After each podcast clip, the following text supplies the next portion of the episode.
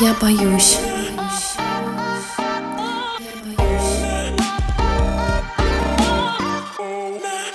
Всем привет! Это подкаст «Я боюсь», подкаст, в котором мы собираем коллекцию самых загадочных, пугающих, неоднозначных документальных историй, и они вас удивят. Меня зовут Кирилл. Всем привет, меня зовут Аня. Всем привет, меня зовут Саша. Привет, я Маша. Если вы с нами недавно, обязательно подписывайтесь, чтобы ничего не пропустить. Мы сейчас выходим еженедельно. Одну неделю встречаемся вчетвером и обсуждаем большую историю, как сегодня. А вот на прошлой неделе и на следующей будут короткие выпуски, где один из нас рассказывает о странном, загадочном, каком-нибудь интересном месте, которое человек сам выбирает. Не забывайте, что в этом сезоне и в прошлом мы стали делать специальные посты к выпускам, посты с материалами, всякие фотографии, схемы, скриншоты. Документы документы, да. Все, что может помочь прочувствовать историю, которую мы рассказываем более полно, более ярко, более насыщенно. Так что не забывайте заходить, смотреть. Вконтакте прям можно по поиску по номеру выпуска найти пост. В запрещенной соцсети рядом с постом выпуска есть пост с материалами к выпуску. Вы точно не пропустите, они визуально немножко отличаются. Так что добро пожаловать э, там, где вам удобно нас смотреть. А ссылки вы найдете в описании, можно просто прям по ссылочке перейти и подписаться. А еще мы на этой неделе с ребятами обсуждали и радовались, потому что нам написала девочка, девушка. Она из Уссурийска. Это Приморский край, недалеко от Владивостока. От Японского моря. Для меня это вообще всегда какая-то противоположная сторона нашей планеты. Я сложно представить себе, где это находится, хотя карту я себе представляю. Но мне кажется, что это просто настолько далеко, что в голову мне это не помещается. Передаю привет Асе, которая нам написала. Спасибо тебе большое, что ты вообще написала, откуда ты. А недавно у нас в сторис еще нас отмечала Кристина. Она из моего любимого города в Казахстане. Это Актау. Я тогда понял, что мы не особо-то и знаем, откуда вы нас слушаете. Понятно, что у нас есть кое-какая там статистика от э, хостинговых платформ, но при этом она без подробностей. Мы, например, знаем, что в Москве нас слушает примерно 30% наших слушателей, где-то 12-13% в Петербурге. Конечно, интересно узнать, где вы находитесь, откуда вы нас слышите, чтобы мы знали про всех-всех-всех. Кирилл ест Анин хлеб. Статистика — это ее работа в нашем подкасте. Но я только призвать сюда вышел, чтобы все обязательно рассказали, откуда они нас слушают. Хотим составить какую-то статистику или даже какую-нибудь интересную карту нарисовать и точечками вас отметить и визуально представить, сколько вас много и где вы все находитесь. Мне кажется, это вообще супер интересно. Поэтому я прошу вас, напишите нам, например, в отзывах в Apple подкастах, откуда вы нас слушаете. Например, пишите свой отзыв, пишите, я слушаю вас из Уссурийска, или я слушаю вас в Екатеринбурге, или там в Перми. Давайте сделаем такую перекличку. В принципе, можно это делать не только в отзывах, конечно, можно нам в комментариях под выпусками написать об этом, или просто в сообщения наших страниц. Только напишите один раз на какой-нибудь одной платформе, чтобы мы слишком вас сильно не преувеличили количество вас. Везде не пишите. Выбирайте там, где вам удобно, и мы потом попробуем составить какую-нибудь карту, и вместе удивимся и порадуемся, сколько нас много, и какие огонечки на карте мира зажигает наш подкаст. Обязательно любым способом сообщите нам, откуда вы нас слушаете. Очень красиво, Кирилл. Я теперь буду вас об этом просить постоянно в каждом выпуске, пока мы не соберем всю нашу географию до последнего слушателя. Вот это уже страшно. Я начинаю все выпуски с угроз. Да что ж такое? Да, да, да. Стоит задуматься. В этот раз он еще и какие-то задания раздает. Умоляю, пожалуйста, сделайте это. А я всех приглашаю в наш закрытый телеграм-канал. Мы там часто делимся интересными, веселыми штуками или не очень веселыми. Например, вот недавно я вела прямую трансляцию, как Аню пытался наколоть мошенник каким-то новым способом. Супер странным. Но до этого он уже пытался, ну или не он, его коллеги пытались наколоть меня также. Я показывала в прямом эфире, как Аня ловко сопротивляется его манипуляциям. Поэтому приходите, смотрите. Там еще иногда бывают всяческие наши личные посты, веселые посты. В общем, много всего интересного. Попасть в наш телеграм-канал можно, если вы поддерживаете выход подкаста регулярными донатами на Патреоне или Boosty. Там можно выбрать довольно демократичный тариф, и постоянно нас поддерживать. Это будет очень классно, мы будем очень вам благодарны. Поэтому мы всех призываем это делать. Так можно продлить жизнь нашего классного проекта. Угу. А еще слушать выпуски на день раньше. Да, а еще от определенного тарифа можно получить доступ к нашему спецвыпуску, можно так сказать, из прошлого сезона, и будет дополнительный выпуск для тех, кто нас поддерживает в этом сезоне. Мы всех благодарим, кто уже это делает. Целуем пальчики. Ладно, будем считать, что это уже наша традиция. Я на самом деле боюсь, что в какой-то момент вы перестанете смущаться и нервно хихикать от этого момента. А просто такие, а, ну нормально, все. Скорее всего, может, это уже в следующий раз произойдет. Я прекращаю. Целую пальчики в этот раз последний раз, потому что мои соведущие подкастеры Осуждают. кринжуют, да, на этом моменте. Ладно, я еще напоследок напомню, что в конце выпусков мы совсем уже неформально рассказываем вам какую-нибудь историю недели, что-то, что происходило с нами за это время, пока мы не слышались. Многие скучают по такому более личному формату нашего подкаста. И вот это вот как раз такой привет из тех времен, когда наш подкаст выходил немножко в другом формате. Мы, конечно, надеемся к нему вернуться однажды, но пока не отключайтесь до конца выпуска и обязательно послушайте историю недели. А сейчас мы переходим к теме этого выпуска. Вещать мы сегодня будем с Сашей.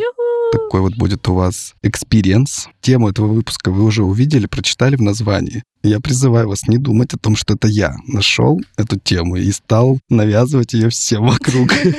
Свою любимую тему про секты. Если что, это вот Саша принес эту тему, но я, естественно, от нее не отказался, обрадовался, потер ручки и пошел готовиться. Так что сегодня будет много всего интересного. Библию обязательно вам процитирую. Религиозная минутка, Кирилл, моя любимая. Нам нужен джингл.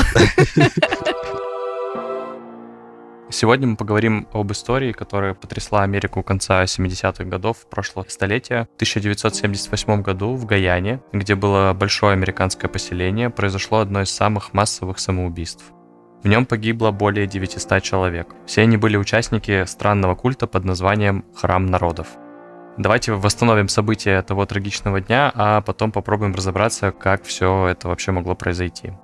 Итак, 17 ноября 1978 года американский конгрессмен из Сан-Франциско Лео Райан приезжает в Гаяну. Это небольшое такое государство в Южной Америке, которое граничит с Венесуэлой и Бразилией, чтобы посетить там город Джонстаун.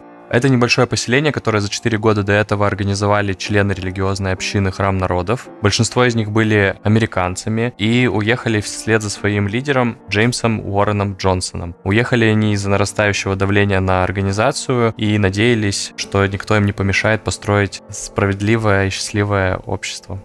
Но, как говорится, и туда американские власти добрались. Дело в том, что конгрессмен Райан уже много раз получал письма и всяческие обращения от своих избирателей, которые просили разобраться его в этой ситуации, которая происходит, спасти родственников, которые попали, по их мнению, в секту. Ну и, как вы понимаете, в Америке в Конституции закреплена свобода вероисповедания, и власти не могут просто так взять и признать какую-то религиозную организацию какой-то деструктивной сектой или повлиять как-то на нее. Но и не реагировать, соответственно, на обращение о нарушении человеческих прав они тоже не могут. Поэтому конгрессмен Лео Райан запустил расследование и запланировал визит в Гаяну. Это было официальное правительственное расследование. Райан был председателем подкомитета Конгресса, и в ведении которого находились граждане США, которые проживают в различных зарубежных странах. Он попросил других членов Конгресса присоединиться к нему, но в силу разных там причин они отказались. И в итоге этот конгрессмен приехал в Джонстаун совсем небольшой группой сотрудников телеканала NBC, и с ним еще поехало 17 активистов. Это как раз-таки были родственники членов Храма народов. Местные встретили их дружелюбно, пригласили на вечернее собрание, которые проходили ежедневно в коммуне.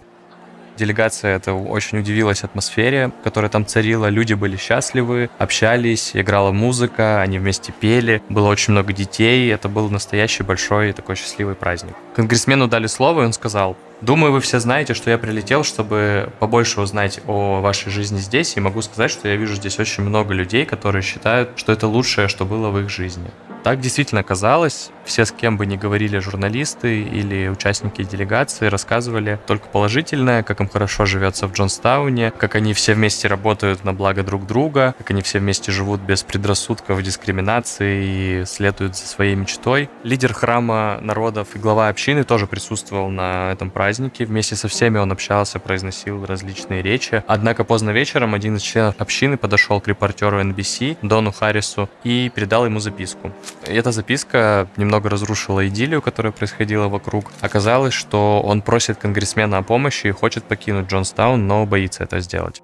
На следующее утро журналисты провели еще несколько интервью, пытаясь понять, могут ли физические члены коммуны просто ее покинуть. Все местные повторяли, что счастливы здесь, никто не захочет отсюда уезжать. Однако сначала одна семья в процессе интервью изъявила желание уехать, а когда об этом стало известно, количество желающих возросло до 15 человек, включая Вернона Госни, вот этого человека, который передал записку. Журналисты не могли упустить возможности, решили поговорить с лидером общины, попросили его дать комментарий комментарии по поводу э, записки, которые им передали. И Джим Джонс, лидер храма народов, вышел из себя, сказал, что люди вообще любят лгать и играть в различные игры. Попросил сразу журналистов и всю делегацию немедленно покинуть коммуну и не мешать их идиллии и прекрасной жизни. Конгрессмен, председатель этой делегации, конгрессмен Райан решил лично поговорить с Джонсом, напомнил, что тот как бы не может насильственно удерживать людей. И в этот момент один из присутствующих при разговоре просто не смог сдержать ярость, набросился на конгрессмена конгрессмена, приставил ему нож к горлу. Несколько секунд все были в шоке, но затем нападавшего оттащили. Отобрали у него оружие, а Джонс повторял, что давайте, ребята, собирайтесь и уезжайте. Дал добро на то, чтобы они уехали. И назвал их предателями при этом. Конгрессмен принял решение срочно прерывать свой визит, пригласил в машину всех, кто готов покинуть Джонстаун. Туда вошли участники, которые утром изъявили желание уезжать. При этом, например, вот Вернон Госни, который передавал записку, не смог забрать своего четырехлетнего сына. Его просто просто спрятали другие участники коммуны. Он собрался ехать без своего сына. Зато при этом в машину сел еще один местный житель, который утром ничего не сказал про то, что он собирается уехать, но в какой-то момент, когда все стали собираться, передумал и тоже пошел в машину, в общем. Все они отправились на аэродром, где их должен был забрать самолет. По количеству людей было понятно, что маленького самолета, который был предоставлен, на всех не хватит. Конгрессмену пришлось запросить второй самолет через э, посольство.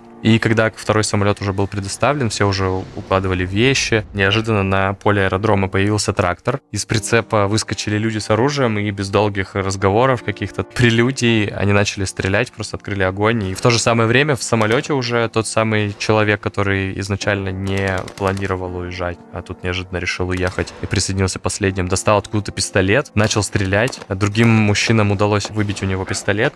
Люди начали разбегаться с самолета в джунгли. При этом вот эти люди, которые в тракторе были вооруженные, они убили очень быстро конгрессмена Лео Райана. На его теле насчитали около двух десятков пулевых ранений. В его помощницу тоже несколько раз выстрелили, но она осталась жива при этом. И в какой-то момент были застрелены операторы телеканала, несколько членов общины.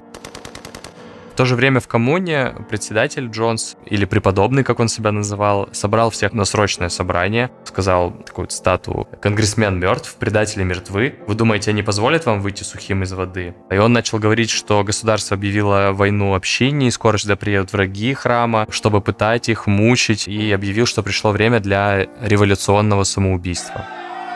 Дальше цитата. «Если мы не можем жить в мире, давайте умрем в мире. Его помощники смешали в бочке виноградный напиток, седативные препараты и цианистый калий. Бочку вынесли в центр. При этом дом собрания тут же окружили вооруженные люди. И самое страшное, что Джонс приказал родителям начать поить своих детей. Из маленьких шприцев яд выдавали сначала детям, а когда дело было закончено, пить стали взрослые кажется вообще, что такого не может быть, да, что люди ни с того ни с сего решили просто все вместе самоубиться в таком количестве. Это как-то звучит не очень объяснимо. Я предлагаю вам послушать запись. Дело в том, что сам Джонс вел эту запись и поэтому потом можно было восстановить, что там происходит. И эта запись сейчас вообще доступна. Я, правда, мне пришлось ее провести через автопереводчик, чтобы можно было это публично озвучивать. Поэтому звук будет такой специфический. Там еще сама запись, конечно, тоже не самая качественная. Но давайте попробуем послушать, что говорил Джон своим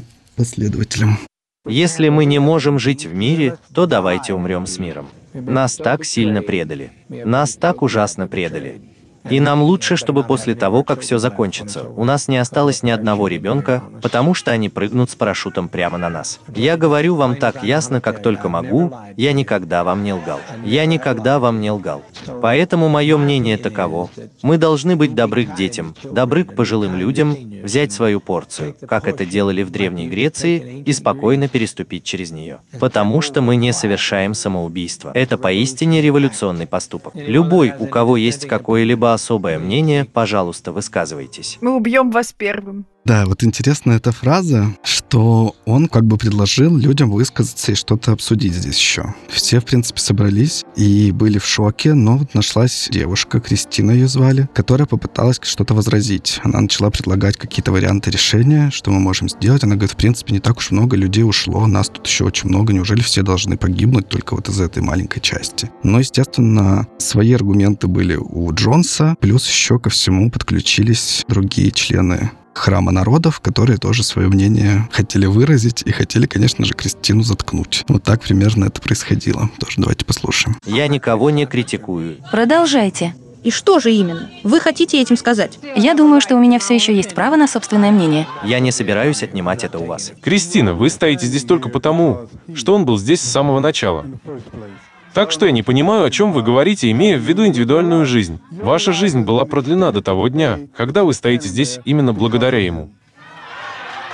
Вы еще пожалеете об этом, если не умрете. Вы еще пожалеете об этом. Вот и все. То есть она попыталась сказать о том, что у каждого должно быть какое-то право выбора, да, кто-то может действительно закончить эту жизнь, если он считает нужным, но я считаю, что у меня, как у личности, и есть свое право на свою жизнь. И тут же члены вот этой общины на нее нападали и говорили о том, что вообще-то посмотри на себя, ты во всем обязана нашему отцу, поэтому помолчи и действуй. Это к тому, как это происходило. Но, естественно, еще по ходу всего, когда это началось, люди все равно пугались, потому что видели, что происходит. И тогда пошел в банк И он, естественно, разыграл карту истории про то, что храм народов принимал очень разных людей в свою общину и говорил о том, что вот они белые, поэтому они от вас ушли. И, естественно, они на самом деле не наши, они не с нами, они нас предали. Тоже давайте послушаем. В какой-то момент я чувствовала себя точно так же, как Кристина. Но после сегодняшнего дня я уже ничего не чувствую, потому что подавляющее большинство людей, которые ушли отсюда, были белыми. И я знаю, что это действительно причиняет мне боль в сердце. Вот и все. Это разбило вам сердце, не так ли? У меня разрывается сердце при мысли о том, что все эти годы эти белые люди были с нами и не являются частью нас самих. Так что нам лучше покончить с этим прямо сейчас. И вообще вот эта история про предательство и про то, что это послужило самым главным аргументом, очень, мне кажется, знаковая вещь. Ну, плюс еще, конечно, он их запугивал тем, что сейчас, после того, как они перешли эту черту, убили конгрессмена, естественно, сюда прилетят войска США, и их начнут бомбить, или просто их всех поймают, начнут пытать, они отберут наших детей, очевидно, был такой аргумент, ну и так далее, и так далее. Здесь сильно немного не слышно, но просто понятно, что происходит, и мне кажется, это тоже вырисовывает определенную картину. Давайте послушаем. Вам ни о чем беспокоиться. Всем сохраняйте спокойствие и постарайтесь успокоить своих детей. А дети постарше могут помочь вам полюбить маленьких детей и успокоить их. Они плачут вовсе не от боли. Это всего лишь немного горьковатый привкус, но они плачут вовсе не от боли. Мама, мама, пожалуйста. Не делайте этого. Не делайте этого. Это похоже на то, что Макс просто переступает порог другой плоскости. Не надо, не надо так поступать. Прекратите эту истерику. Это ненависть и предательство. Я думаю, что вам, собравшимся здесь, следует подумать о том, каково было вашим родственникам, и порадоваться тому, что дети упокоились. И еще мне хотелось бы сказать, что я благодарю папу за то, что он дал мне силы выстоять перед всем этим и подготовить меня к этому. Все дети пьют что-нибудь перед сном. Неужели некоторые люди не могут заверить этих детей в том, что они расслабятся, перейдя на следующий уровень? Вот так примерно все это происходило, то есть на глазах у всех, поскольку они все вместе там собрались. Джонс пытался заставить, чтобы родители успокаивали своих детей, на глазах у которых те постепенно умирали. Соответственно, в Джонстауне воцарилась жуткая тишина, которая прерывалась только криками попугаев, лиричной какой-то религиозной музыкой на фоне. Дом собраний и территория вокруг была усеяна более 900 телами мертвых людей. Понятное дело, что это выглядит как, как будто бы мы, журналисты, приехали, посмотрели один день, сделали выводы, и вот такая вот история, но хочется немножко копнуть в глубину и понять вообще, с чего все это началось, какая у этого все предыстория. Здесь я передам слово Кириллу. Сама вот эта вот аудиозапись всего происходившего примерно длится 45 минут. Она опубликована в сети, ее можно послушать. Понятно, что там она долгая и переведена только отрывочками. Поэтому, скорее всего, я публикую у нас в телеграм-канале целую запись, не 45-минутную, но вот основные какие-то ее моменты больше, чем здесь мы сегодня послушаем. Поэтому наши патроны при желании смогут ознакомиться с тем вечером более подробно. Пока давайте попробуем понять, как вообще все это могло случиться, что трагедии предшествовало, из чего все начиналось. Джеймс Уоррен Джонс, или как его называли Джим Джонс, родился в мае 1931 года в американском штате Индиана. Как вы понимаете, это время Великой депрессии, и из-за экономических проблем его семья переехала в небольшой городок Лин, в жалкий крохотный домик, в котором не было даже канализации. Его мама постоянно работала, а отец, который был ветераном Первой мировой войны, не выдержал напряжения и сильно пил. Известно еще, что его отец был ярым расистом, и из-за этого они впоследствии долгие годы не общались с сыном. В детстве у Джима якобы было странное увлечение смертью. Рассказывали, будто мальчиком он регулярно устраивал похороны для животных, а однажды как будто бы сам зарезал кота и устроил ему похороны. Правда, вот проверить достоверность именно этих сведений не очень-то получается, потому что дальше, в его молодые годы, во время его становления, не было каких-то прецедентов, подтверждающие там его психопатические наклонности, какие бы то ни было. Наоборот, он вполне всегда был социальным, он был участником самых прогрессивных сообществ, ратовал за права людей и участвовал почти во всех важных движениях того времени. В подростковом возрасте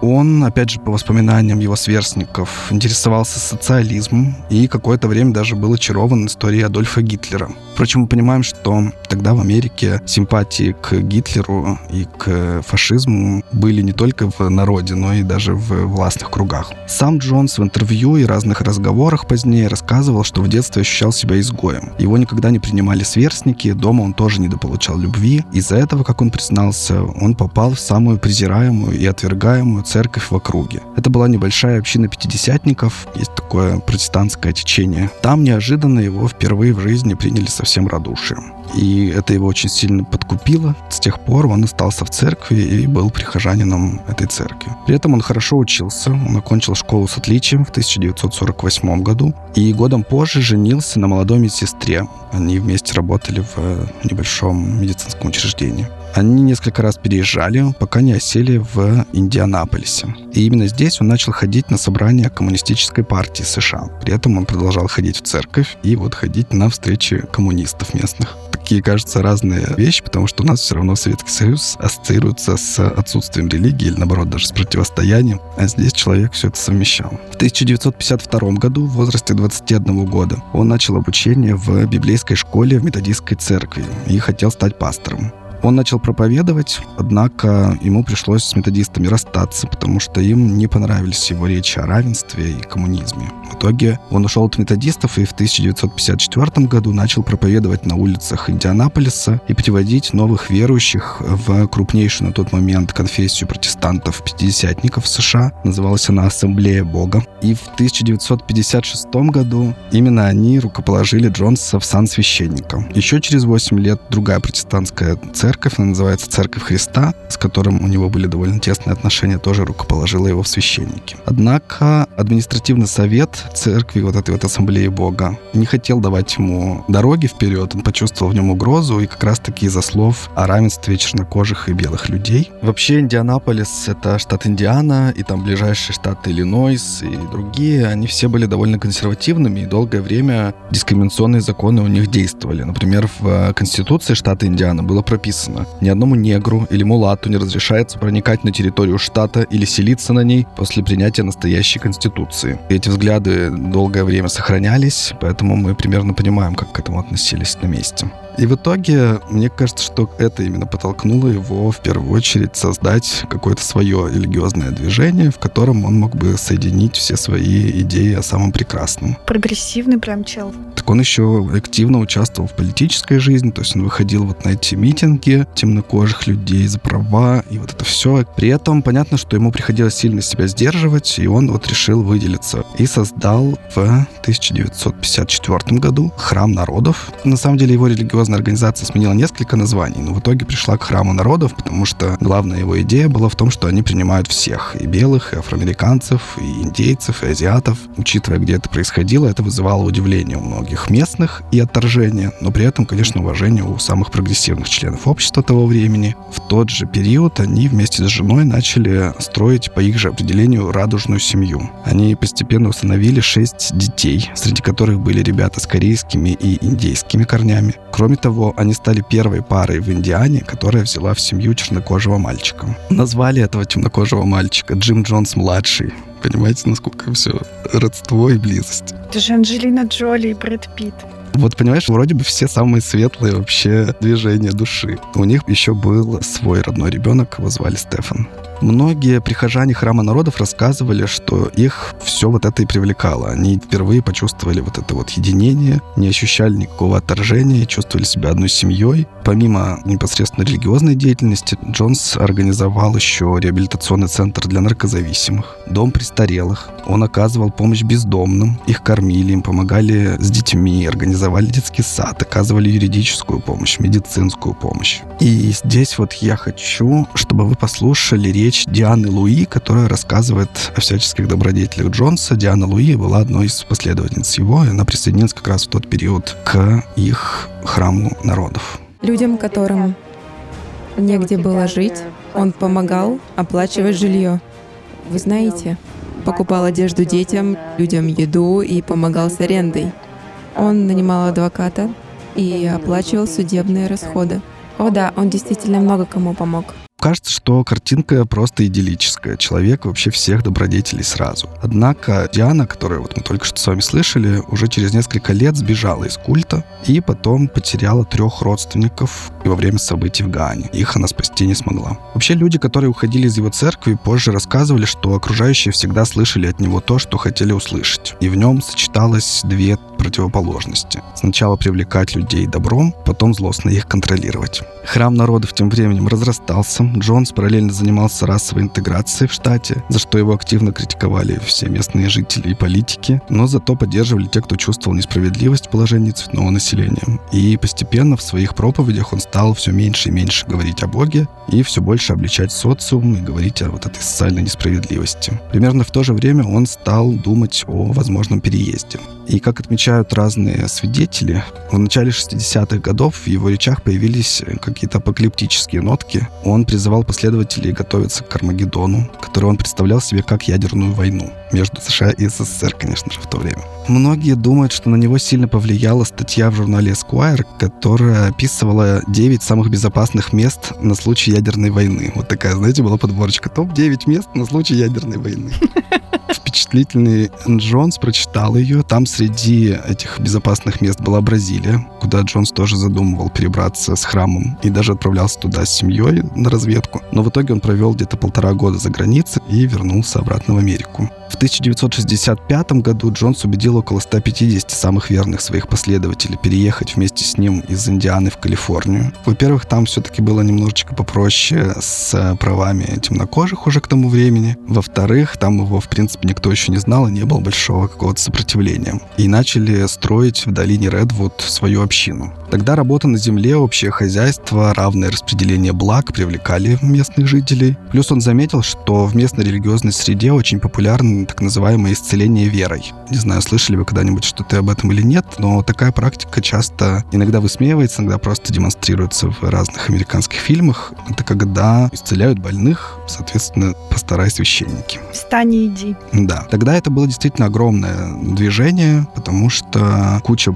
таких вот харизматических проповедников того времени практиковали целые большие туры или миссии это называлось. Вот они ездили по разным городам и всячески там помогали людям, исцеляли больных силой Господа. Когда он понял, что это очень привлекает людей, он сам был вполне себе впечатлен этим. Он тут же подружился с одним из самых известных пасторов в этом направлении, Уильямом Бранхамом, который широко тоже практиковал служение исцеления. И они даже провели совместное трехдневное служение, в ходе которого исцеляли людей. Они вместе там молились, возлагали руки на людей, и они исцелялись чудесным образом. Через некоторое время Джонс уже сам стал проводить подобные представления. Не знаю, я нужно ли объяснять, что это было чистого рода постановки. На всякий случай объясни. Объясни, пожалуйста, да. Он или там члены его команды уговаривали людей притворяться больными, ну а затем уже непосредственно, когда все собирались большим вот этим вот сборищем, он там начинал это шоу, говорил о том, что вот, сегодня мы пришли сюда, и Господь нас исцелит, и вот это все. Всех немножечко там зажигал, и потом говорил кому-нибудь из зала, например, сестра, я знаю, что у тебя там погиб брат, а еще ты перестал слышать на одно ухо. Она такая, да, да, все точно так и есть, это я. Это все со мной происходило. И я прямо сейчас говорю тебе, слышь меня. И она такая, о боже, я слышу тебя, я снова слышу. Все радуются, все ликуют, все вообще в огромном восторге. Господь замечательный, сильный. Этот человек, который к нам сюда приехал, вообще супергерой и большой молодец. Мы к тебе обязательно придем, потому что нам тоже такое надо когда рассказываю что-то подобное периодически, все, кто с нами давно точно уже знают, я рассказывал, что у меня было религиозное прошлое и детство религиозное. И я помню эти большие истории, потому что к нам в Россию все это хлынуло в 90-е годы. К нам приехали много американских проповедников, всяких других. Здесь появились местные свои тоже проповедники. Слово Божье хлынуло вообще в невиданных масштабах. того, что у меня хорошая фантазия, я сразу представила, как Слово Божье хлынуло. А это примерно так и было, потому что люди собирали стадионы. Не просто три человека где-то собрались и что-то обсудили. Нет, собирали стадионы. И там проходили тоже, у нас здесь проходили всякие служения исцеления. Сам я такого не видал, к сожалению или к счастью. Но хотел бы. Но слыхал. Очень много ходила история о том, как кто-то видел. Сама эта механика, как это происходило, довольно хорошо описана в комедии, которая называется «Сила веры». Это комедия 1992 года, и там реально классно показано, как это работает. В то же время могу сказать, что сам фильм мне не то чтобы сильно понравился, потому что финал режиссер испортил, он там попытался намекнуть на то, что чудо все-таки существует, и давайте будем верить, и вот эту фигню начал пороть. Но сам фильм, в основная его часть, интересно, обязательно посмотрите, рекомендую. Причем этот фильм основан не просто так на как бы фантазиях режиссера, он основан основан на реальной истории такого проповедника, который вот так действовал, там раскрыта эта схема, и было большое расследование, большой скандал и все такое, но это не помешало другим людям проводить служение исцеления, потому что все хотят верить в чудо. Это правда. Встань, Эмма, встань, покажи, как силен Бог. Восхвали Бога. Вставай, вставай. Спасибо тебе, Иисус. Аллилуйя. Это чудо. Пляши, Эмма, пляши. Скажи спасибо, Иисус. Ну, в общем, понятно, что вот такие концерты и такие служения были хорошим плацдармом для роста церкви, для привлечения денег и людей. Я вот процитирую одну из его бывших сторонниц, она говорила, я думала, что он может исцелять, потому что я видела исцеления, я считала их реальными. Ну, вот представьте себе, да, вы сидите, приезжает какая-нибудь женщина на коляске, которая не может ходить, у нее на ноге какой-нибудь железный аппарат, который держит эту ногу, и вдруг Джонс подходит к ней, говорит, я говорю тебе во имя Иисуса, встань и ходи. Поднимает ее, и женщина сначала медленно, потом все лучше и лучше начинает шагать, и после этого ходит. Я, Я бы точно поверила. поверила. Да стопудово, блин. Особенно если не знаешь, не слышал про такие истории до этого, что это мошенники, я бы стопудово сразу же поверила, mm-hmm. все бы деньги отнесла туда. Самое это интересное, что некоторые из его последователей остались уверены в том, что у него была такая сила от Господа слушал одну женщину, которая рассказывала, что у нее был диагноз, ей поставили рак мозга. И врачи ей говорили, что вот вы там проживете еще несколько месяцев и все, готовьтесь к смерти. Она сходила на вот такое вот его шоу, он там ее вызвал, что-то там сделал, и все, она почувствовала себя очень хорошо, вдохновленно, классно, и поверила, что она исцелилась. И после этого вот она прожила еще много-много-много лет, и очень старенькая, уже после того, как умерли все последователи храма народов, она давала интервью и говорила, ну все-таки что-то же там было, вот я же живу до сих пор. Ну, может быть, это был неправильный диагноз, об этом она не подумала? Понимаешь, в том-то и дело, что чаще всего есть понимание, как это может сработать, но оно не складывается в голове у тех, кто верит. И Джонс довольно долго и довольно серьезно увлекался вот такими представлениями. На одной из таких проповедей он даже заявил, что воскресил 518 мертвых на ваших глазах, как он выразился. И люди кричали, да, молодец, все супер. к началу 70-х он перенес основную деятельность в Сан-Франциско, то есть на противоположную сторону, туда вот с востока на запад полностью переехал. И в то время его последователями считалось порядка 5000 человек. В Сан-Франциско Джон стал все больше увлекаться политикой. С ним встречались представители местных элит, люди из Вашингтона в том числе. Интересно, что при этом он не казался каким-то маргиналом, при том, что вот все, что ты здесь слышишь, кажется ну слишком противоречивым. Человек на своих проповедях то исцеляет, то рассказывает про социализм, про то, что все мы должны быть равными. То есть он не просто красивую идею, да, такую, которую можно, в принципе, к библейским истинам притянуть, рассказывал о том, что все должны быть равны перед Господом или что-нибудь такое. Нет, он именно говорил про социализм. Погоди, ну а, а люди, вот это паства его, они понимали, что это социализм? Ну да, они просто понимали, ему нравится это, нам тоже это нравится, нас еще исцеляют, а еще мы здесь все вместе, и мы вот готовы действительно быть коммуной, то есть они уехали туда и начали уже там строить небольшую такую коммуну. Вместе работали, вместе жили, им всем было супер хорошо. В Америке же тогда это была непопулярная идеология. В том-то и дело, что это была непопулярная идеология, и вот до вот этих служений исцелений он не собирал так много сторонников. То есть вот Сан-Франциско переехал со 150 ближайшими людьми. Угу. А там уже, когда вот появилась здесь дополнительная религиозная история, угу. он стал привлекать прямо массово людей. То есть исцеление все-таки ему дали большую часть? Ну да, да, это действительно очень яркое шоу, пародирует его неспроста вот так, потому что там всегда какие-то песни, там всегда какие-то пляски, восклицания, известный прием, когда у тебя перепады бесконечные, вот очень тихого и спокойной речи, до громких призывов, давайте мы все встанем и похлопаем или обнимемся, или что-нибудь еще такое сделаем. Блин, Кирилл, ты слишком хорошо знаешь теорию, тебе нельзя было погружаться в эту тему. Скоро уедешь в Сан-Франциско, будет Кирилл Стаун. В общем-то, его привлекла политика. Как я сказал, он стал встречаться с разными влиятельными людьми. Он добился высокого поста в городском муниципалитете Сан-Франциско. Параллельно с этим развивал вот эту свою общину, которую они там строили. И уже на проповедях он говорил, у меня больше власти, чем у кого-либо, но моя сила зависит от вашей веры и вашей готовности служить. То есть он, в принципе, вполне себе о своих планах рассказывал своей пастве.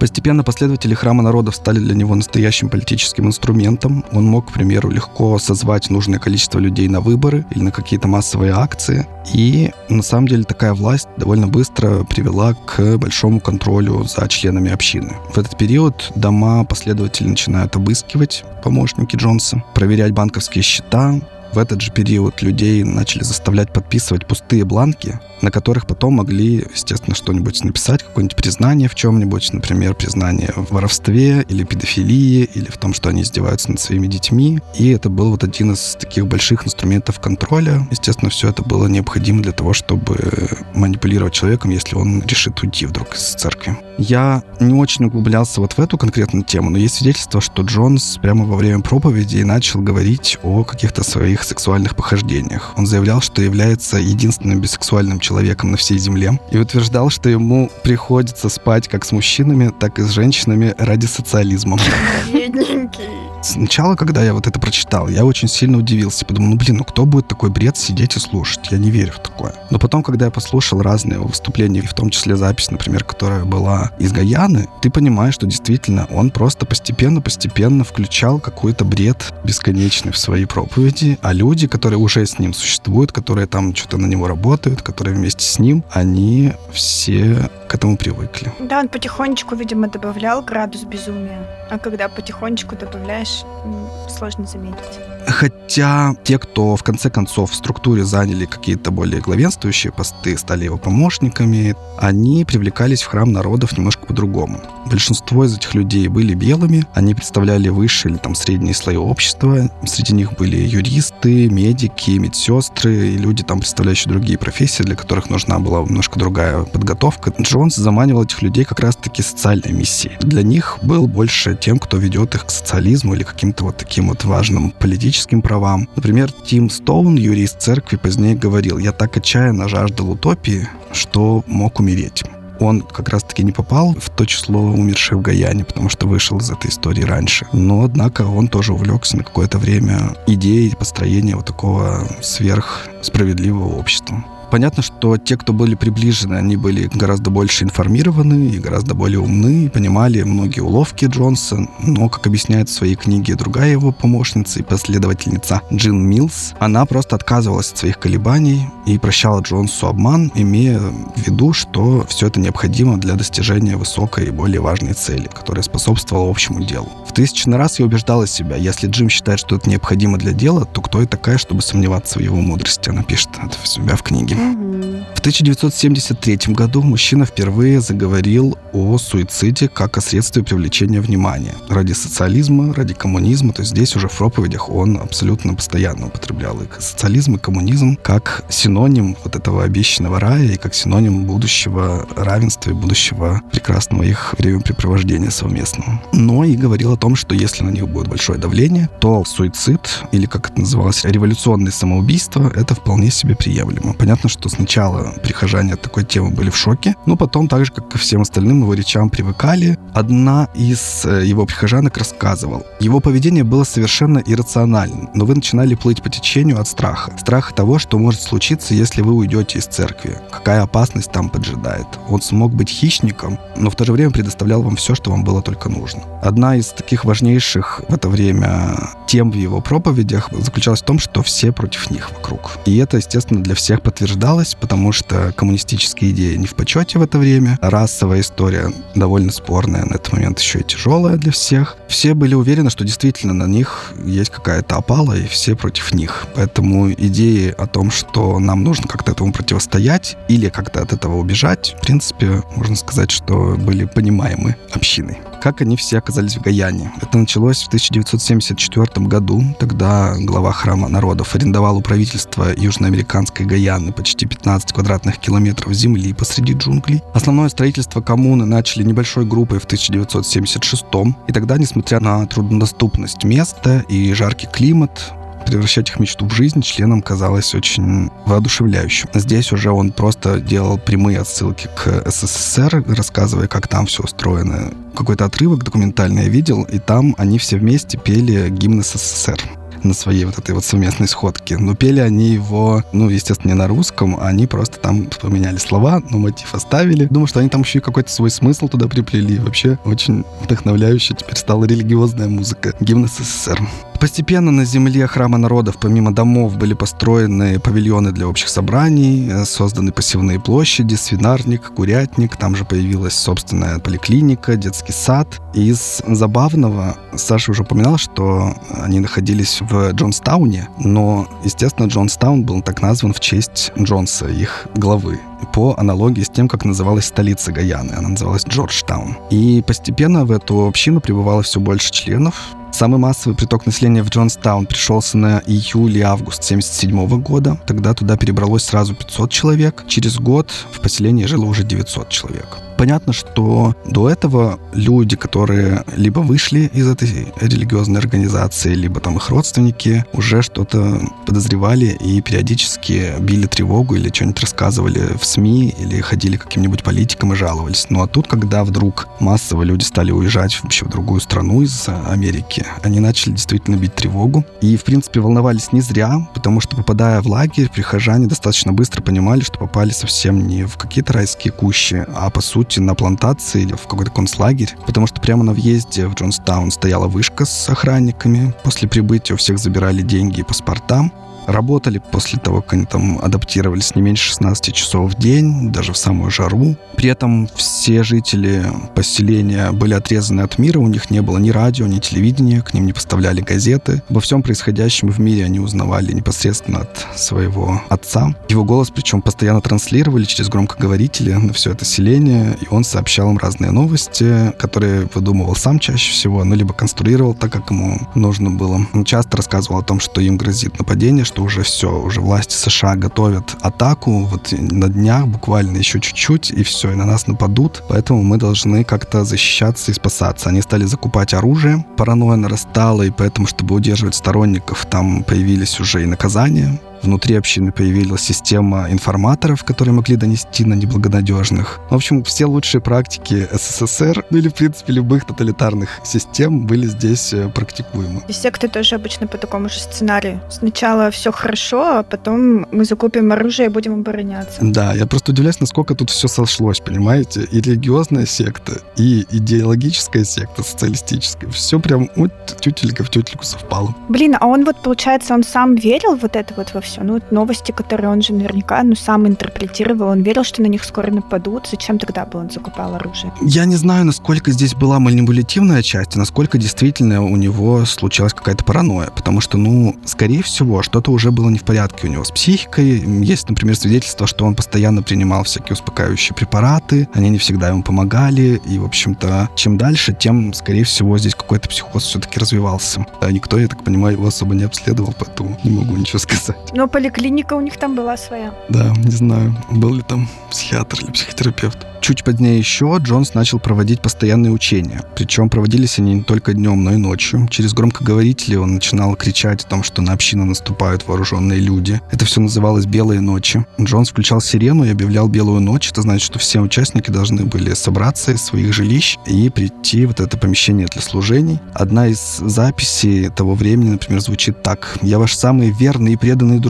Я сделаю все, чтобы защитить нашу коммуну. Вы со мной? Отвечайте, вы со мной?» На этом его вот эти практики, скажем так, best practice от СССР не заканчивались. Он ввел систему наказаний. Эта система эволюционировала от написания десятков страниц извинений до телесных наказаний. Людей вызывали из числа собравшихся на проповедь и на глазах у всех показательно били. На оставшихся с того времени аудиозаписях Кирилл включал некоторые из них. Слышно, как Джонс во время подобных избиений ерничает или откровенно там смеется и издевается. Он постоянно требовал от последователей доказательств своей преданности. Он, например, мог разлить всем какие-то напитки, угостить, а затем объявлял, что то, что он налил, это отрава. И у них есть час жизни всего лишь. Вот. Через некоторое время он объявлял, что это все шутка. Поздравляю, вы прошли тест и готовы умереть за идею. Постепенно люди привыкали, что это просто такой ритуал, который не несет никакой там опасности. И позже Джонс пошел еще дальше. Он стал требовать, чтобы люди пили этот напиток,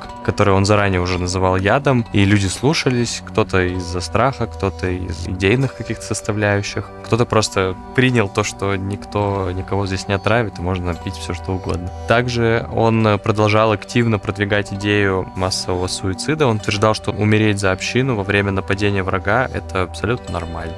Депрессия начнется после этого выпуска, блин. Слишком много параллелей. При этом вот эти все требования и какие-то бесконечные там работы и издевки, они чередовались с яркими праздниками, атмосферой большой семьи. Вот как раз когда приехал конгрессмен, постепенно психика людей расшатывалась. Я когда вообще думал об этом вот с точки зрения религиозных каких-то отсылок, подумал о том, что для религиозного человека вообще некоторые вот такие вот иррациональные и странные вещи в какой-то момент становятся фоном. Потому что если ты здравомыслящий человек, когда ты читаешь какую-то библейскую историю, ты одновременно должен относиться к ней как к непогрешимой истине, потому что все описание Бога духновенно, это всегда обязательная правда. С другой стороны, ты все время стоишь перед выбором. Верить ли в сотворение мира за шесть дней? Верить ли в другие какие-то истории про воскресение мертвых или еще про что-нибудь? Но ты не можешь не верить там в воскресенье, потому что на этом основана главная доктрина христианская. И, естественно, я вот приведу такой пример.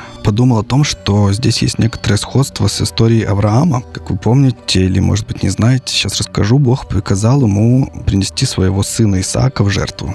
Авраам повиновался и пошел вот на специальное место, где должен был принести своего сына в жертву. На третий день пути Авраам с Исааком взошли на это указанное место, и придя туда, Авраам устроил жертвенник, связал Исаака и положил его на жертвенник поверх дров, и уже занес над ним нож, поскольку жертву, которую приносили Богу на все сожжения, нужно было сначала убить, а потом уже сжечь. И тогда, по этой легенде, ангел с неба воззвал к Аврааму, сказал ему, «Авраам, Авраам, не поднимай руки твои на отрока и не делай над ним ничего, ибо теперь я знаю, что ты боишься Бога и не пожалел бы сына своего единственного для меня». Понятно, что это какая-то дичь Но считается, что это высшее такое благо, послушание, безусловное доверие Господу. Всегда делается упор на то, что, ну вот видите, он же не убил его, Господь же его остановил, и все было классно. Авраам молодец, что послушался. Но с другой стороны, вот если себе это представить, то здесь точно так же этот э, Джонс без конца повторял людям эту историю про жертву, просто в какой-то момент не сказал им становиться, и они ушли до конца. Откуда у него вообще одержимость самоубийством? Самоубийство же это грех. Сложно сказать, что сам Джонс был каким-то верующим человеком. Я думаю, что в конце своего пути там не так уж много из христианской религии вообще сохранилось в его голове. Скорее всего, все это было сильно заменено уже на идеологию. Крыша немножечко поехала. Да, да, потому что он и себя богом потом уже называл и поощрял, когда люди называли его богом. Плюс, я думаю, что у него были какие-то примеры того, как тоже, опять же, вот эти социалистические эти истории про то, как героические какие-нибудь борцы за социализм жертвовали своей жизнью ради общества. И вот, пожалуйста, тебе какая-то красивая тоже история. Плюс еще я, конечно, подумал про то, что они пили виноградный напиток, который смешали с цианистым калием. Я подумал, что здесь тоже какая-то есть отсылка на причастие, но из того, что я вот послушал из вот этой синограммы событий, я понял, что там действительно настолько уже мало осталось от религиозной составляющей. Для него гораздо важнее в этот момент была идеология и просто какие-то страхи, которые внутри у них существовали в их общине, что никакой на самом деле отсылки тут, конечно, уже нет.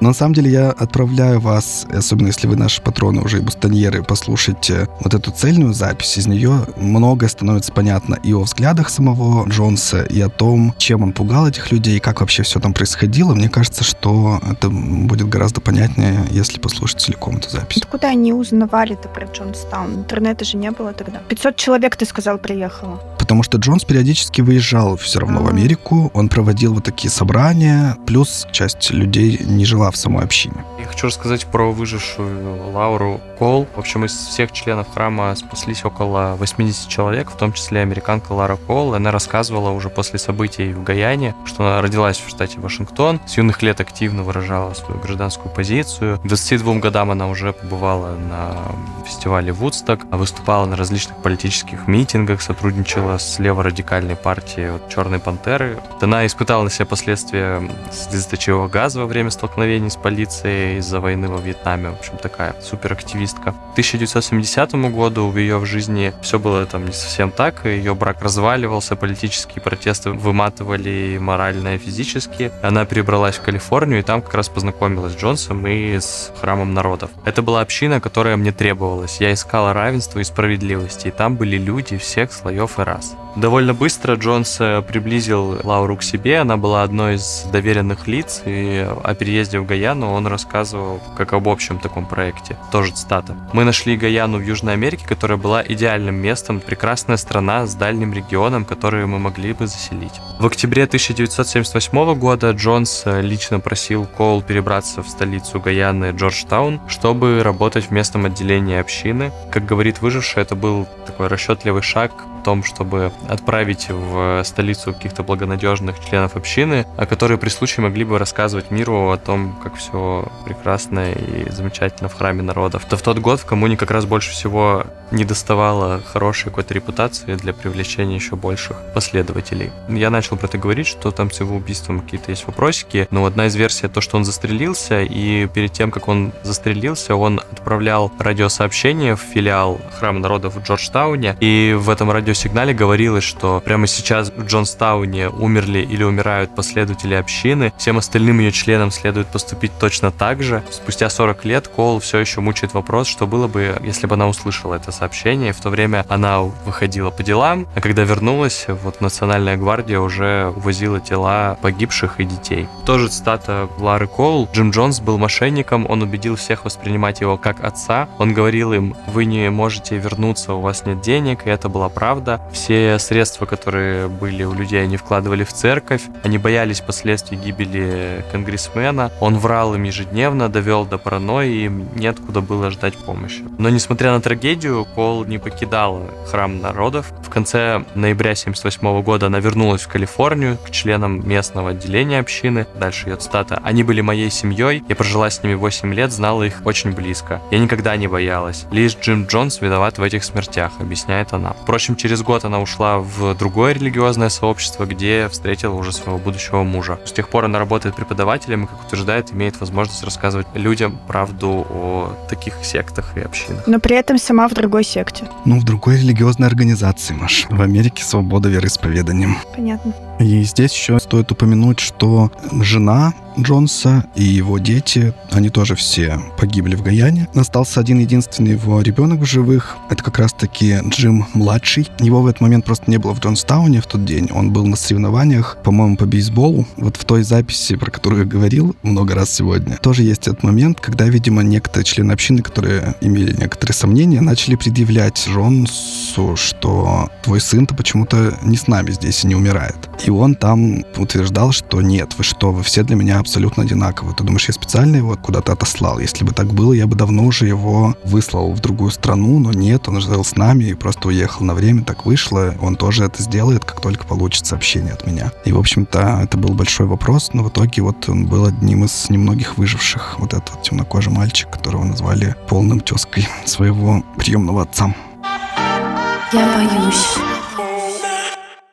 Ну, а я хочу еще успеть затронуть один небольшой поворот этой темы. Обилие наших сегодняшних упоминаний СССР не могло не вызвать еще одну версию конспирологов, я все-таки рискну так это назвать. Я вот сейчас процитирую статью, она на сайте правда.ру опубликована. И там прямо сейчас на странице вот такие, например, заголовки. Европа делает выбор в пользу нищеты и утечки мозгов. Конгрессвумен Грин предсказала непоправимый ущерб экономике США из-за предложения Путина. Во Франции создана атмосфера гражданской войны, подозревается Лондон.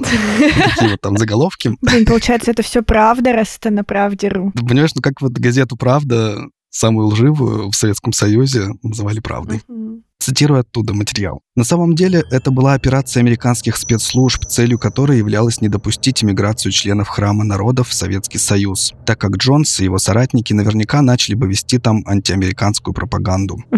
Это добавило бы нашей стране очков в холодной войне. Но, разумеется, доказательств никаких.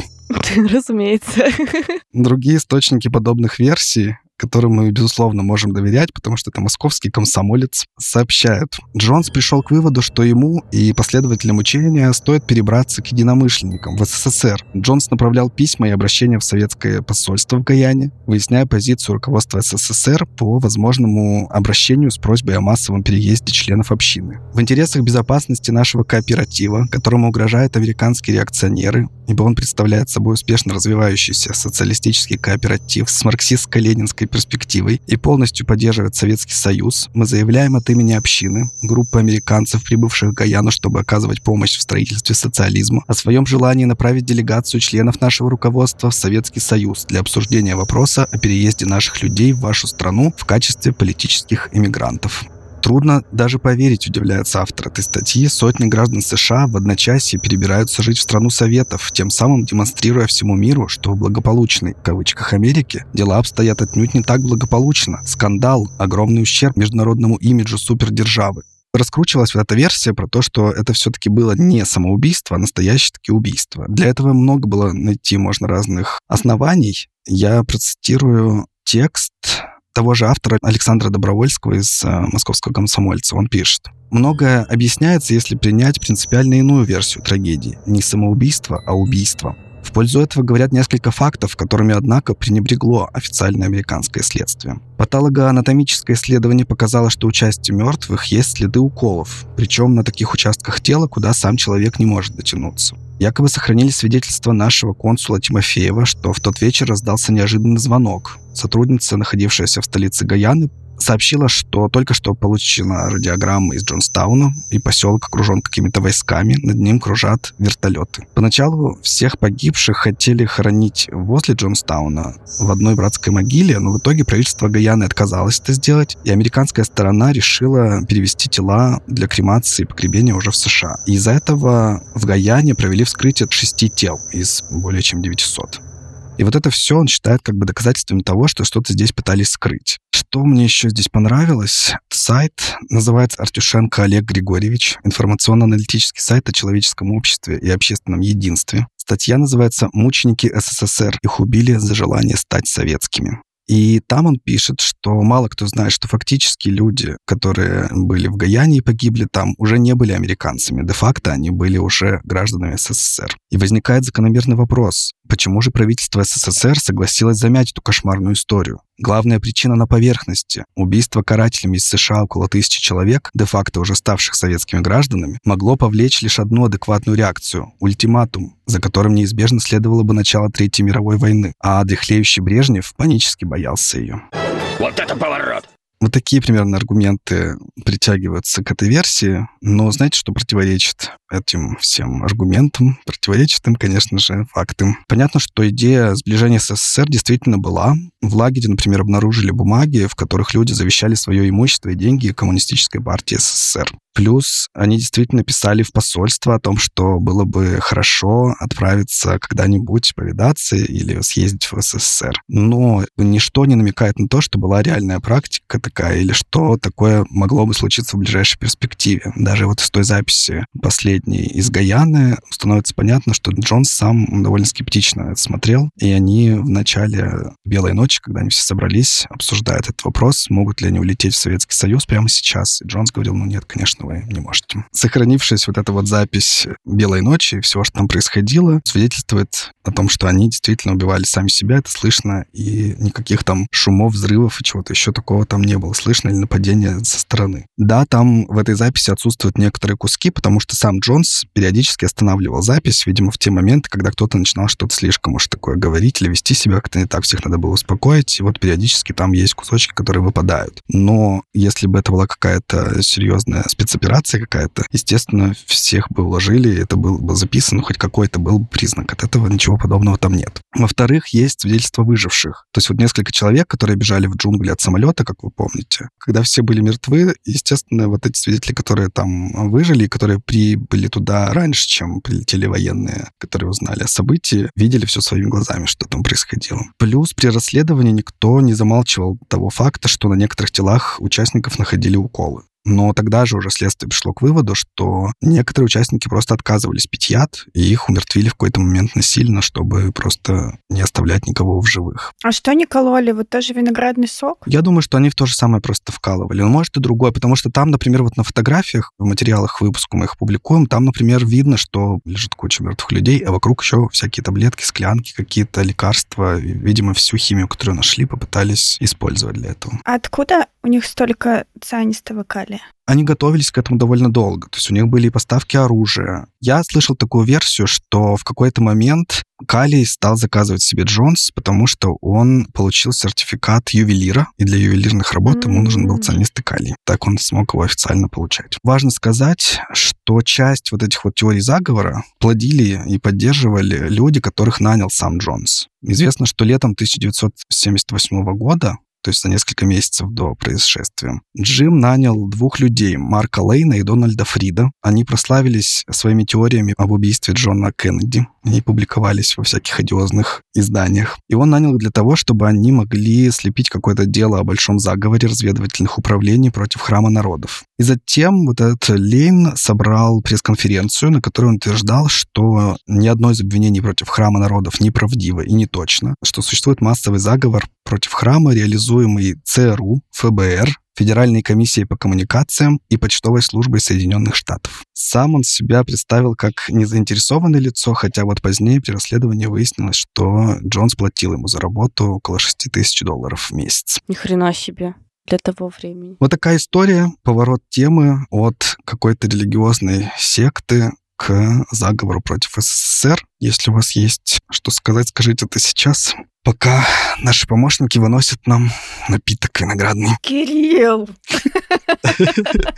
Вот этот напиток, сейчас посмотрела некоторые отсылки ну, в культуре, они называются «Пей Кулейт», «Кулейт», вот песня какой-то хэви-группы. «Кулейт» — это же какая-то супер, какая-то американская штука. Такой быстро растворимый напиток, а, как юппи. вот, типа зука и чего-то такого, как да, у нас, да, да. да, юппи. То есть это же не виноградный сок. Часто подчеркивали, что это с виноградным вкусом. Вот они, видимо, пытались заглушить ей вкус яда и других всяких препаратов, которые они туда замешали. Почему еще часто критикуют официальные версии? Потому что все они изобилуют словами культ, деструктивная секта, злодейство и и вырисовывают из него как бы сразу злодея, чтобы у тебя не осталось никаких сомнений, пока ты читаешь, что это все была злобная и страшная история. Но, например, когда ты слушаешь эту запись, ты видишь, сколько много отчаяния у людей внутри. И у самого этого человека из-за его психической причины или еще каких-то, я уж не знаю. Действительно, им казалось, что весь мир против них. Они понимали, что их люди убили конгрессмена, а значит, их уже точно никто не оставит. Вся их жизнь была завязана на этом одном их святом отце, и значит, что вся их жизнь рухнет. Никакой мечты о прекрасном будущем не состоится. Возможно, еще поэтому его слова о самоубийстве легли на какую-то благодатную почву, что другого выхода они не видели, и им не оставляли шанса его увидеть. Не давали ни времени, ни как бы возможности, потому что давление сообщества тоже было сильным. Но это давление, потому что в какой-то стрессовой ситуации, когда тебе нужно сесть и подумать немножечко, а вообще нужен ли нам этот человек, правильные ли он вещи все это время говорил, угу. а действительно ли нас начнут бомбить. Я вот лично не убивал конгрессмена, и я вообще не хотел, чтобы он умирал. Да, и вообще нужно же понимать, что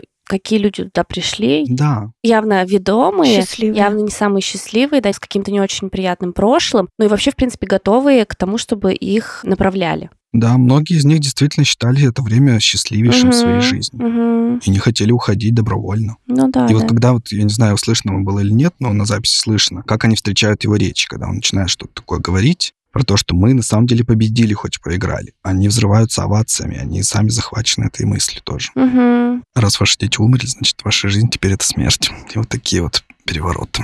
Ну да, мне кажется, что там еще вот эта вот тема, что они сначала убили своих детей, но потом что уж дальше-то уж куда деваться, если уже детей убили. Да, я думаю, что то, что он заставил убивать детей в первую очередь, это, конечно, было огромным ударом. Представь себе, ты сам собственноручно или на твоих глазах это происходит, ты теряешь весь смысл жизни, и тебе тут же без конца кричат, что это конец. Вы же не думаете, что нас оставят, да они уже сейчас сюда летят, сейчас сюда прыгнут угу. десантники и начнут всех расстреливать сразу же. У него же были очень прогрессивные прогрессивные действительно взгляды. Вот как ты говорил в самом начале, он там считал, что все люди равные, что чернокожие и коренные американцы имеют такие же права, как и белые. Вроде как бы вот все же хорошо начиналось. Что его, может, по башке ударил кто? Или что случилось-то? Путь был постепенным, это мы сейчас все уложили в какое-то короткое время. Это, извините меня, больше 20 лет все происходило. Постепенно, постепенно куда-то скатывался. Кому будет сильно прям интересно еще углубиться, там бездонная тема, не хватит нашего выпуска, чтобы прям все-все-все в мельчайших деталях рассказать, потому что свидетелей довольно много было, каждый там из них еще по книжке написал, и куча документальных фильмов за это время вышло, потому что времени было достаточно. Например, есть фильм «Гаянская трагедия. История Джима Джонса», телевизионный фильм 80-х годов. Это трехчасовой художественный фильм, который основан на документальных материалах. На русском языке вот я его не нашел, но на английском есть. Это вот три часа тебе вот детально восстанавливают, как это было атмосферно и фактически. Я бы здесь еще привел парочку фильмов, потому что понятно, что такое массовое убийство — это одно из самых крупных самоубийств, произошедших в 20 веке. Естественно, это потрясло сильно всех. Я из этого упомяну, что есть фильм 2007 года, он называется «Три дня в Джонстауне» документальный, но там есть такие драматические вставки, всякие инсценировки, реконструкции, и тоже довольно атмосферно воссоздаются события тех нескольких дней в Джонстауне. Есть триллер «Таинство» 2013 года, и он во многом был вдохновлен историей Храма народов. Посмотрите, если будет интересно, если вас такая тема заинтересовала. А еще я вспомнил, что в американской истории ужасов в седьмом сезоне, по-моему, назывался этот сезон «Культ», и там тоже была история про то, что какой-то такой жестокий и странный чувак стал сначала религиозным деятелем, потом политиком, а потом все они превратились в бандитскую какую-то группировку и запугивали там город и пытались выиграть выборы. Его там сыграл Эван Питерс в этом сезоне. Я так понял, что тоже вдохновлялись они в каком-то смысле историей Храма народов. Я боюсь. Ладно, спасибо, что вы это послушали. Давайте перейдем к истории недели. Расскажет ее Маша. У меня дурацкая история недели, особенно после, после этого выпуска вообще не хочется ее рассказывать. Давай, давай, Маш, наоборот. Мы сейчас такую долгую и сложную историю послушали, нам нужно скинуть напряжение. У меня история не связанная со страхами вообще никак. Отлично. Это просто удивительный факт. Мой муж сварил гороховый суп. У меня была задача купить сухари. Я обошла все магазины в округе. Пришла в один известный сетевой магазин. У меня в руках только пачка сухарей. На них написано, я не знаю, является это рекламой или нет, на них три семерки, три топора, как на портвейне, знаете, еще. У меня изначально этой аналогии как бы не возникло. Я такая думаю, о, ну, сухари отлично подойдет. К тому же в других магазинах их не было. Я стою на кассе очень долго, там что-то кассир добивал, очень долго. Там был парень не молодой, моего возраста примерно человек. Хотел сказать молодой парень, а потом подумала. Да молодой, молодой. Маша. Молодой парень. Берет, сначала он чихает в руку, потом этой же рукой трогает мои сухари. У меня уже лицо перекосилось, наверное, в этот момент, потому что я вообще такой наглости не ожидала от человека. Хорошо, блин, что это не бананы были и не какие-то фрукты без упаковки. Он, короче, берет этими же руками, потом строго на меня смотрит и говорит, а 18-то есть? Я такая, э, да. Он это добивает, и я ухожу. Я остаюсь в непонятном состоянии. Что? Почему? Я даже написала в общий чат с нашими друзьями. Я говорю, вот я купила сухари. Почему меня спросили, есть ли мне 18? Да, Маша, он просто пошутил, что типа коньячок ты берешь. Мне потом как раз и написали, что три топора — это портвейн. Я, конечно же, об этом знала, но забыла. Что ты хотела сказать? Не чихайте на чужие продукты. Это ужасно вообще. Это что вообще за отношения? Он даже, понимаешь, ну можно было хотя бы чихнуть, об штаны вытереть. Это что за выступление вашего мастера? Это ужасно. Я скандал такой учиню. Просто кошмар. Как твое здоровье, Маш, хочется спросить? Я помыла все с мылом, когда пришла упаковку. Молодец. Мойте руки перед едой. Вот такая мораль. Подумала сейчас, что это история из твоей любимой серии. У меня кружка засвистела. Мне чихнули на сухари. Ну такая уж у нас жизнь, извините. Ну да. Давай, Анечка, теперь твоя. У нее нет начала и нет конца, поэтому скажу только в нескольких словах, потом, может быть, будет какая-то новая информация, расскажу вам попозже. Пост напишешь телеграм-канал для наших бастоньерок и бастоньеров. Возможно, да. Я рассказывала, что я выбирала тут себе психолога, и я уже несколько сессий провела с ней, не знаю сколько, четыре, наверное, я уже. У меня такие очень смешанные чувства, потому что первая сессия была, она только спросила меня, ну, расскажи, с каким ты запросом пришла, начиная с этого вопроса, и до самого конца, до момента, когда она сказала, ну все, пока, до следующей недели, я плакала. Причем плакала просто Серьезно? ужасно, да. Я, я говорила все, что мне хотелось сказать. И при этом все время слезы лились. Это просто неконтролируемый был процесс. Мгм. Потом пара сессий вот вроде бы нормально прошла, и кажется, четвертая или пятая, не помню, была на прошлой неделе, и она была ужасная. То есть я туда пришла, в общем, в нормальном состоянии, ушла в ужасном. Ужасно не в смысле, потому что психолог что-то не так сделала, а просто разговор завел туда, что меня просто размазало, и до сих пор э, я нахожусь в таком же состоянии примерно. Я не знаю, что будет дальше, но пока для меня это супер неприятный опыт, по большей части. В общем, я не знаю, насколько меня еще хватит, но пока так, так что буду держать в курсе. Я просто знаю тоже нескольких психологов, которые говорят, что, типа, вот у меня там пакет сессий, там 5 сессий, например. За 5 сессий вы решите свой запрос, гарантирую. Я такая думаю, что? Мне нужно 150 миллиардов сессий, похоже, и я не решу свой запрос. Чтобы тебе не казалось, что что-то не так, расскажу чуть-чуть про свой опыт психотерапии, про который я уже несколько раз рассказывал что-то, но вот это, по-моему, не рассказывал. Но несколько раз я приходил на сессию, и я просто молчал. Я не мог ничего сказать. Я сидел, молчал. При этом психотерапевтка моя ничего тоже не говорила. Она просто сидела и молчала и смотрела. Не спрашивала чего-то дополнительного, ничего. Мы просто такие молчим, сидим. И я не могу выдавить из себя вообще ни слова. Я уже в какой-то момент начинаю смотреть на часы, понимаю, что каждая минутка тикает, это мои рубли падают. Почему ты сидишь и ничего не можешь сказать? И все. И вот я не мог долгое время ничего нормально сказать. Начинал что-то там разговаривать под конец, и все, и уже надо идти. До свидания, до следующей недели. Какое-то время действительно мне казалось, что мне становится только хуже с каждым разом. А вот потом, через некоторое время, ты понимаешь, что нет, что-то там происходит у тебя в голове, и происходит работа. В этом-то я не сомневаюсь как раз, что мне пока что предварительная какая моя мысль. Все-таки я, когда шла, у меня была какая-то некая, как я сейчас понимаю, уже иллюзия, что человек Мгм. мне, ну, не скажет, что делать, это понятно, М. от иллюзии я давно избавилась, что этот человек что-то такое знает про меня, М. или увидит что-то такое во мне, и даст мне какой-то ответ, от которого я уже смогу там дальше что-то распутать. Как я поняла, полная э, иллюзия, полная фигня. И, в общем, короче, никто не сможет знать ответ на мой вопрос, кроме меня. Угу. Вот, но я не отчаиваюсь, конечно, не сдаюсь. Буду продолжать. В общем, как, как только будут какие-то позитивные перемены, я обязательно вам расскажу. Если негативный, тоже рассказывай. Спасибо, что ты с нами делишься. Это очень интересно. Ну, негативный тоже расскажу, да, обязательно. Угу. Это еще и денег стоит, знаете ли, меня вот это больше всего бесит. Ань, я тебя обниму бесплатно. Спасибо, Маш, спасибо. А Кирилл вообще молчал. Ты вот когда будешь думать, что это денег стоит, Кирилл просто молчал за деньги. Ну да. Кирилл, я хочу тебя сейчас закопать, извини. Аню обнять, а меня закопать. Ты мне много боли сегодня причинил, знаешь ли.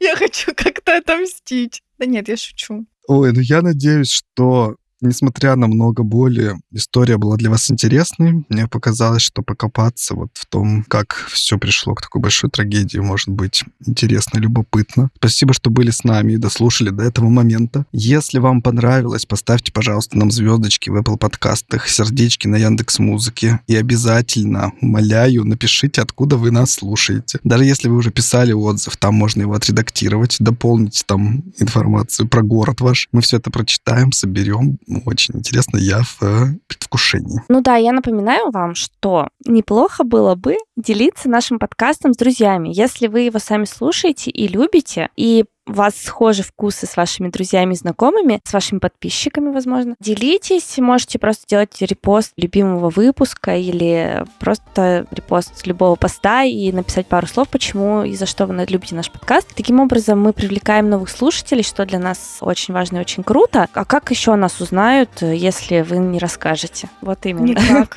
Так что, пожалуйста. На вас вся ответственность. Маша под конец стала строга с нашими слушателями. В общем, делитесь Делитесь, если у вас будет такой импульс, мы будем очень благодарны. Спасибо большое заранее. Ну а мы благодарим нашего звукорежиссера Семена Бросалина. Спасибо, Семен. Спасибо, Семен. Спасибо. Мой Семен. Мой коллега Семен, ты хотел сказать. Мой коллега Семен. Редактировать этот выпуск буду я. Услышимся через неделю. Всем пока. Пока-пока. Пока-пока. Пальчики. Жени пальчик, я больше не могу так говорить.